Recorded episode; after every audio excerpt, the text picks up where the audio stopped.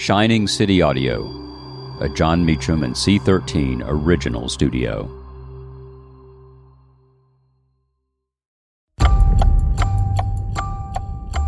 January 9th, 1991. George H.W. Bush writes Saddam Hussein on the eve of war. I'm Jon Meacham, and this is Reflections of History.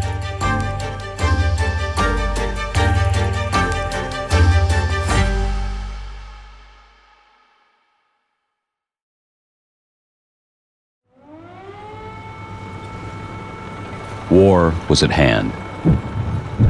In August 1990, Saddam Hussein's Iraq had invaded Kuwait. The attack was seen as a test of the post Cold War world order.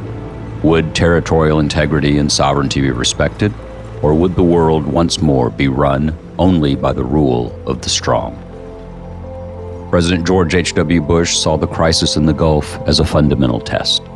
The United Nations was with him and on this date in 1991, as armed conflict drew ever closer, the president wrote Saddam Mr. President, we stand today at the brink of war between Iraq and the world.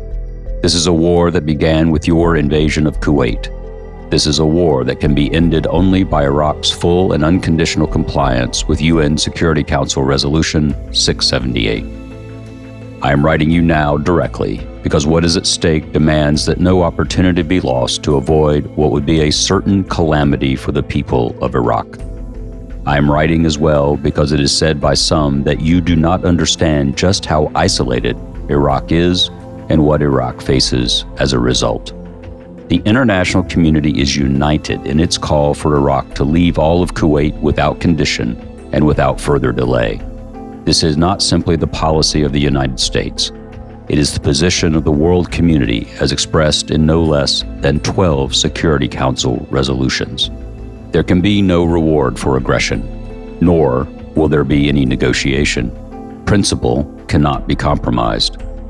However, by its full compliance, Iraq will gain the opportunity to rejoin the international community. More immediately, the Iraqi military establishment will escape destruction.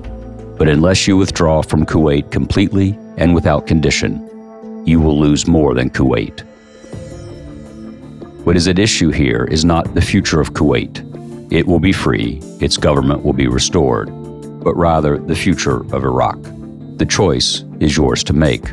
The United States will not be separated from its coalition partners.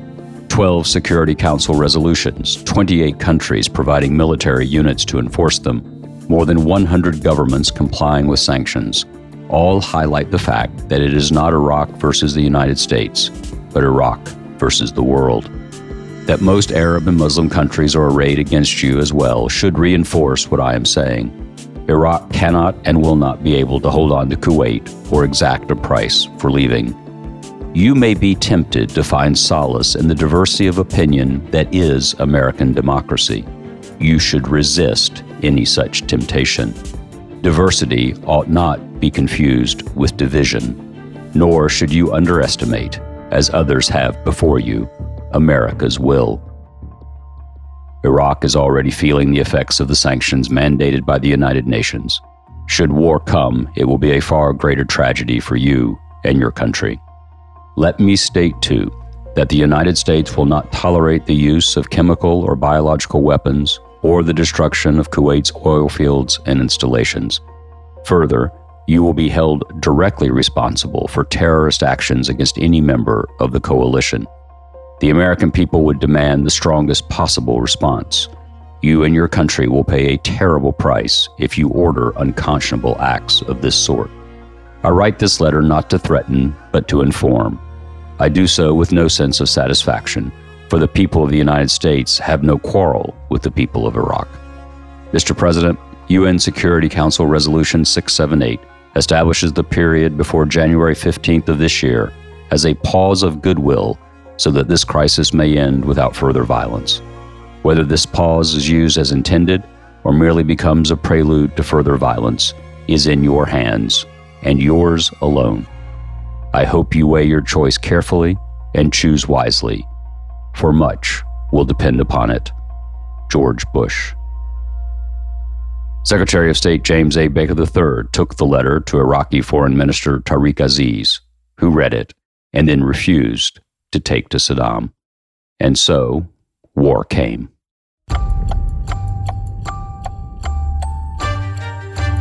Thank you for listening to Reflections of History, a creation of Shining City Audio, a C13 Originals and Jon Meacham studio.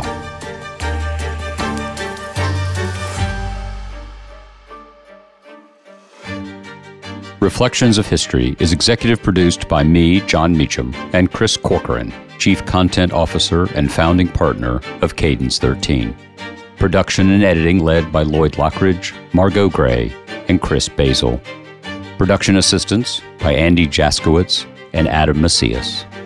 Cadence 13 is an Odyssey company.